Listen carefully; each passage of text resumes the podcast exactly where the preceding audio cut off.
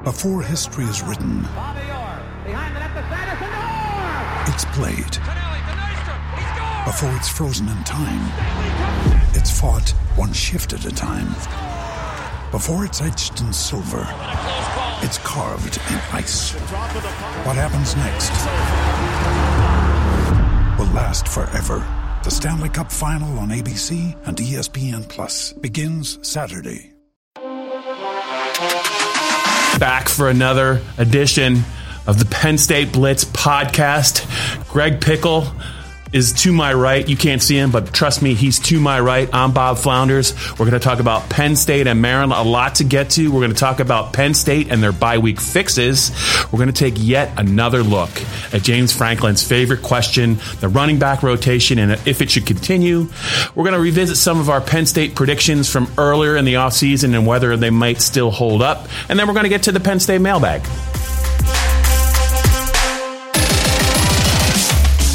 Okay, Greg, Maryland week, the last three games that Penn State and Maryland have played. If you're a writer, they've been a lot of fun because you can write your story at halftime because Penn State has absolutely walloped the Terrapins. They've been, it's, the games have been like 60, 66 to 3, 38 to 3, I think 38 to 14, just non competes. I don't know that that's going to be the case uh, when Penn State visits Maryland on Friday night, but we got a lot to get to in this edition of the Penn State Blitz. Just to talk about both teams coming off bye weeks. James Franklin talked about maybe what he needed to fix. Do you feel like the bye week was enough maybe to fix some of the issues he brought up that we've seen? Yeah, I think it almost has to be. You know, I thought Sean Clifford was pretty insightful Wednesday morning during his conference call with reporters. One of the things he said was, and we had talked about this earlier in the week, but a lot of it was fundamental flaws. It wasn't guys running wrong routes. It wasn't, um, you know, things that they can't overcome physically. It was, you know, he he thought he was off balance on some of the missed deep balls. Right. He thought that he could have put the ball in better position when facing pressure, um, and that was maybe some of the reason that when KJ Hamler had a step or two, he didn't hit guys. So, um, and then when it comes to you know, so that was one area he talked about, and then third downs are what we've heard a lot about from James Franklin, especially on offense. And the one thing I think that jumped out to him, Bob, was him being Sean Clifford was and James Franklin's reiterate this hundred times that they're not necessarily taking that first and second down approach to third down, and some of that's because they're way behind the sticks. Some of mm-hmm. that's because guys aren't executing on plays that are there. But overall, I mean, I think if you didn't. If a bye week's not enough time to break down three games, that probably spells doom for the future. So I, I think they better hope that that was enough time. And, uh, you know, Maryland needed it too, because that offensive line looks a little Yeah. topsy turvy. Yeah, for me the, the the fixes that Penn State absolutely has to make. Uh, one of them involves the defense and third down. Um, we they, we talk a lot about them being seven for thirty. Uh, trying to convert third downs. It's very twenty three percent. That's just not good enough. But Penn State's defense and James kind of addressed it uh, on Tuesday during his teleconference. They've worked very hard to get the other team, especially in the Pittsburgh game, into third and long. And then they give up big plays when there's absolutely no reason to, Right. whether it's a screen, whether it's a holding penalty, a pass interference call. Too many times Penn State's been in position to get off the field by just playing sound third day, third down defense. They haven't done it. I think that's a big issue they needed to fix. He said they, they worked on it a lot in the bye week. And just to get back to Sean Clifford, um, he has missed some throws in the first three games. He's still figuring things out. I think he's going to get a lot better. Uh, for me, uh, two things that I've noticed with, with Sean and, and he has to fix them is when they're in scoring position and it's third down and they're going to throw the ball, he's got to learn to throw the ball away instead of taking a sack that will put them even out of Jordan Stout's uh, range for a field goal. The other thing is, I've noticed it. I noticed a lot in the Pittsburgh game. It's got to be addressed. At the mesh point, he is not keeping the ball enough. In other words, he's he's always giving it to the running back, and Pittsburgh never played him for the keeper. It was wide open on four or five occasions. He needs to start to run the ball a little bit, and I think that'll open up some running room inside for the running backs. I would look for those two things maybe to happen against Maryland. And now let's move on to the running back rotation. I just talked Yeah. about the running game. Boy, James Franklin is getting a little salty, Greg, yeah. when it comes to being asked about the running backs. To be fair, he's been asked probably about a hundred times in the last two weeks. Not a hundred, but he's probably been asked a half dozen times.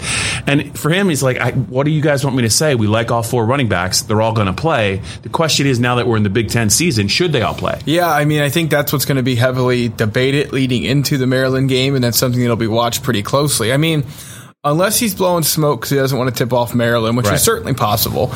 Um, it, they're going to give, they're going to at least give all four guys at one series, and then maybe, maybe there'll be the one thing I would watch for this week is not a reduction in the, the fact that each guy will get a series, but maybe a reduction in what they do in the second half yeah. if the game is still close, like the Pittsburgh game. Sure. You know, will Noah Cain be utilized to help eat up some clock? Um, because there is something to be said, I think, about him coming in in the third quarter, especially if you've had a chance to wear out a defense a little bit and just letting him physically grind uh, on, you know, maybe a tired front seven from the opposing team. So I think there's probably some merit to that, but you can't forget to use him then in the fourth quarter when you're trying yeah. to run your four minute offense. So maybe they get a little bit more specialized eh, later in the game this week. But yeah, they, you know, even though on to the eye, it might seem like some of those guys have separated themselves. They don't feel like that's the case. Mm-hmm. I think pass blocking might be an area that that could be an impetus for that. You mm-hmm. know, I don't know if they feel great with any of those four guys right now in terms of consistently getting in the way of opposing rushers, even if just a chip or right. a little bit. And Bob, I think that could be something that they're looking for in the separation department. Yeah, and I think absolutely one guy to watch in this Maryland game, it has to be Ricky Slade. He has not gotten off to the start I think he wanted. Mm-hmm. Certainly the fan base had high expectations uh, for him this year. He did some really good things backing up Miles Sanders, showed good burst, showed the ability to run between the tackles. Uh, I think he ran for six touchdowns. He ran for two touchdowns against Maryland last year. And we just thought he might hit the ground running and then the rest of the guys would fall in line between him. That just hasn't been the case. I don't know if he's pressing. I don't know if the offensive line and he are, are just out of sync, but he is a big play threat who's really not getting loose in space. Um, and if James Franklin really believes all of the running backs are talented, I think the longer this goes where he doesn't do anything, I think the greater the chance that you will eventually see maybe maybe it'll be Journey Brown kind of kind of grab the bull by the horns. But Ricky Slade, I think this is a really big game for him. Yeah, no question. Well, before we try and convert on third down, don't forget to like, rate, or subscribe the uh, Penn Live Penn State Blitz podcast wherever you get your audio, whether it's Google, Stitcher, Stitcher, Apple, or somewhere else. Right. If you're watching on YouTube, subscribe to the channel YouTube.com/slash All Penn State. I think we hit all the bases, Bob. Just when I think you can't get any more clever, you just pulled. That was great. That Every was really now and again, I hit it one out. See now, if you're if you're going to rate the podcast, I think you got to rate great, Greg, for that nice transition because that was to me that was an A. There will plus. be a chance for negatives later on. All right, yeah, there will be. Speaking of that, some Penn State uh, predictions you maybe want to revisit, mm-hmm. uh, kind of what we thought they might be at the start of the year, and also not in relation to the Big Ten because some things have happened uh, in in the month of September. Yeah, a little bit surprising. Penn State sits three and zero. Oh. Um, I know that I had them nine and three. I remember who I had them beating and who I had them losing to. I think you were nine nine and three as well, or are you eight and four? I was eight and four some places, nine and three others. So I had you, all my bases covered. See, now um, that's called flip flopping, and then I would maybe dock him a couple of style exactly. points for flip flopping. That's a Dave Jones move, man. We yes, don't do that. No. Well, um, did you? Speaking of him, I saw there was a, a better. The Sports Action app reported that there was a better who raced to put 5K on Michigan to win the Big Ten title on Tuesday. I didn't know how you got to Vegas that fast after Dave pronounced Michigan dead, um, but kudos to you for that. Um, no, I, I think that the interesting thing, I thought it was a good time yeah. to revisit some yeah. of this stuff heading into Big Ten play. I thought they might lose to Michigan at home. It's mm now impossible to see that really. Right. Um, I mean, that Michigan team just something's not right, and I don't. That they had a bye week already, they didn't fix it. Yeah. I don't know how they fixed that. The Army game was real telling for them. Yeah, absolutely. Um, you know, Michigan State, I thought that might be a win out there in, in East Lansing. That may be a tougher game than we thought. Mm-hmm. I think that Michigan State team is a little bit interesting. Um, and then overall, you know, I was not very high on Minnesota. You were, and they look to be off to a pretty darn good start. So I'm saving um, that. I'm holding that one back just in yeah. case I'm right. I don't want to gloat because it could blow up in my face. Right. Uh, I had them beating Michigan. I had them beating Michigan State. I think that Michigan State obviously is a very, very good defense. I think that is a game where if Penn State can get a lead, I think it's going to go to down to the fourth quarter again. Right. And I think I think maybe they can make a play with some of the athletes they have uh, at the skilled positions.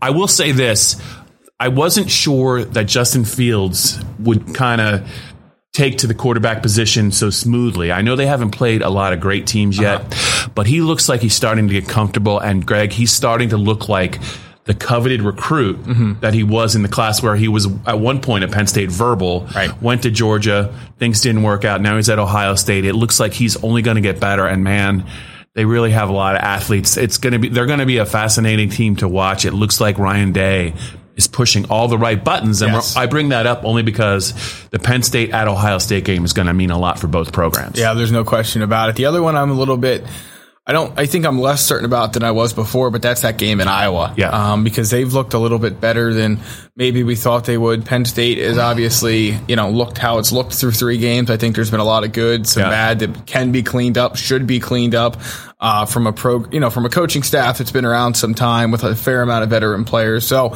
you know, that game is obviously looms large. Oh, and the other one was, you know, if you thought Purdue was going to be a challenge at Beaver Stadium, I think think again. Um, Did you pick them to lose to Purdue? No, okay. but I know that that was one game that when you were look, so, you know, some folks when they were looking ahead to the season, they thought, well, that could turn into a shootout. I don't know if I see that. Yeah, and then to be honest, we're only we're only a couple of games. Yeah, into, we'll do this again in a couple into weeks. the yeah. season. We're, we're I'm real we're real we're real big in this uh, world of second guessing each other. So right. why don't we continue to do that? But right now, I would say Penn State's about where they thought they're. I know a lot of people like, oh man, Pitt almost had them, but you know, I mean, it's. I think you got to give Penn State a little bit of credit for that goal line stand. They right. missed some plays earlier in the game, and Pitt played well. As, as James Franklin's talked about, other teams are now viewing Penn State as a real formidable formidable team nationally, and they're getting everyone's best right. shot. I think there's something to that, and I think that also kind of is going to be in play when they play Maryland.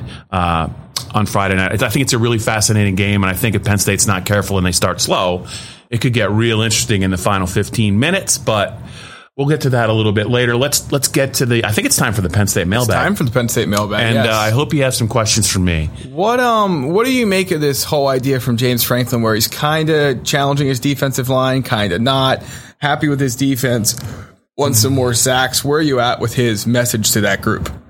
Well, for one, I think that um, there's a difference between playing hard and, and, giving great effort and finishing. And I think I think the effort's there. Mm-hmm. Uh, I don't think he's that upset with his interior. I think it's his defensive ends. Now, James kind of asked for this. He spent the whole off season just right. talking about this defensive end group as, as maybe one of the most special units he's ever coached. Mm-hmm. So expectations are high. They open against Idaho. I think they got seven sacks in that game. And so when the sacks don't come against a Buffalo team that largely wants to run the ball right. and a Pitt team that uh, Pickett, Kenny Pickett really played well and they, they had him a couple of times and they let him off the hook. Yeah. Um, it's, it doesn't, it, maybe it doesn't look good. I think Yetur Gross Matos has played pretty well. But I think when you look at how people view him and maybe how the NFL views him, he really hasn't really asserted himself since the Idaho game. Right. I think he's a, definitely another guy, another guy to watch. Excuse me, uh, in the Maryland game, and I do think that James is, is kind of sending a subtle message. I think they're in position to make plays and they just haven't finished, much like they haven't finished on third down. And I think that's the message that he's trying to send to the team, not only through the media, but I'm sure when he meets with them and you know and before practice. Let's tease the second half of the Penn State uh, Blitz podcast or the second video that you can find on pennlive.com slash all Penn State. What's the one concern you have or maybe the one area of weakness for this Penn State team facing Maryland? Well, I mean, what you don't want to do uh, against a team that is an underdog and is, is really geared up to play. You don't want to start slow. Mm-hmm. And if you just look at Penn State's offense, the last two games, I think they had seven points in the first half against Buffalo and they needed a, a, program record kick by Jordan Stout, 57 yards, to get to 10-10 against Pitt. And these were both home games. Right. It's different on the road, and I know Maryland is not maybe that intimidating of a place, but if they start slow there, um, they're going to really have their work cut out for them against a Terps team that I would say – is probably the. I think they're more athletic than Pittsburgh. Uh, yeah. They they inherited uh, Mike Locksley inherited some good players, and then they got two or three really really talented transfers. Right. So, I mean, you know, Penn State Penn State it looked like McFarland really wasn't into the game last year when they played at the end of last year. I think mm-hmm. he carried I, six times for 12 yards. It was a little cold. I think it was the end of the Durkin era and the end of uh, yeah. You know, get to the finish line. I don't think they're going to get that McFarland on right. Friday night. That's a that's a guy they got to watch. He think I think he opens up a lot for that offense. I just think the Penn State offense cannot afford to start slow, or it's really going to get tight at the end. Yeah, I agree 100% with that. The one other thing I'm thinking about is that Kenny Pickett was really effective in part because he got the ball out of his hands quick. Josh Jackson, Maryland quarterback, is pretty darn good at that too. And if you let that lead to a mountain of points, it can yeah. be a problem, especially if you start slow. Yeah, and Penn State, the one thing Penn State does have going for them is usually, even though they've been slow to adjust a little bit, defensively they've been pretty tough in the second half of games. It speaks to their depth and also, I think, Penn State defense starts to play, they, they kind of know what's coming, and it gets real hard for. I think red zone defense has been one of the strengths, and I think it's going to need to be again against Maryland. You're right. Jackson's a guy that can, he maybe not be a, a, a big running threat, but he's got he can move in the pocket and extend plays, and they have some speed that can really cause problems for a secondary that's given up some big plays. Last question for you: Do you have a problem with Friday night football? Friday really, night college football, Friday night Penn State games. I'm not. A, I'm not a football purist, so I would say uh, I, I, understand high school football is, is, is big in this state and in a lot of states uh, on Friday, but I, I understand why some programs and one, why some why some conferences want to have some games on Friday night. I don't have a problem from it, and it sets me up on Saturday afternoon and Sunday mm-hmm. afternoon. Great. For selfish reasons, the answer is absolutely not. All right, sounds good. Well, that will wrap up the Penn State Blitz video. The Penn State Blitz podcast rolls on next wherever you find your favorite audio.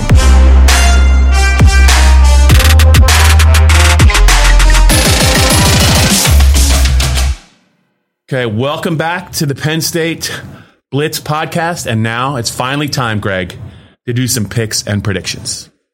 Okay, it's this week in Penn State football, which also means it's time to make some picks for the Penn State Maryland game. Greg Pickle, first of all, before we get to the Penn State pick, Wisconsin head coach Paul Chryst has been bugging me uh, for the last 48 hours. He said, I want some of Greg Pickle after what you did. I don't know if we can call this up anywhere. I have it Michigan 28, Wisconsin 7. Ooh. How about that for a blowout? You can actually bet for them to win by exactly 21 points. So you're saying, you're saying you would lay Michigan in 20? Yeah. I would. I oh, love. We're gonna have so much fun. Uh, yeah, I love Michigan this videos. week. Uh, about that for a blowout? You can actually bet to, for them to win by exactly twenty-one points. About that for a blowout. Greg, you made a very decisive yeah. prediction last week on the Michigan Wisconsin game. You were not very kind to Wisconsin and it was the exact opposite. Wisconsin just trounced them. So if you're ever maybe anywhere near the state of Wisconsin, just maybe tiptoe around that place. Yeah, I think I'm going to have to send them a fruit basket or something. That was pretty. Uh, it was a. I was pretty excited to watch that game. Yeah, I felt pretty good about Michigan's chances, and boy, was I couldn't have been more wrong. Um, that was as ugly as it gets, Bob. It was over right. the second that, that Michigan fumbled in the red zone and they just never recovered. Yeah. Um, James Franklin talks a lot about sudden change and dealing with that. Michigan could not deal with it all on Saturday. Okay. Penn State, Maryland. Penn State open as, as a seven point favorite. We just checked the total. It's 62. That seems a little high, but yes. they, they have that number for a reason. The line's now at six as we, as we talk about it.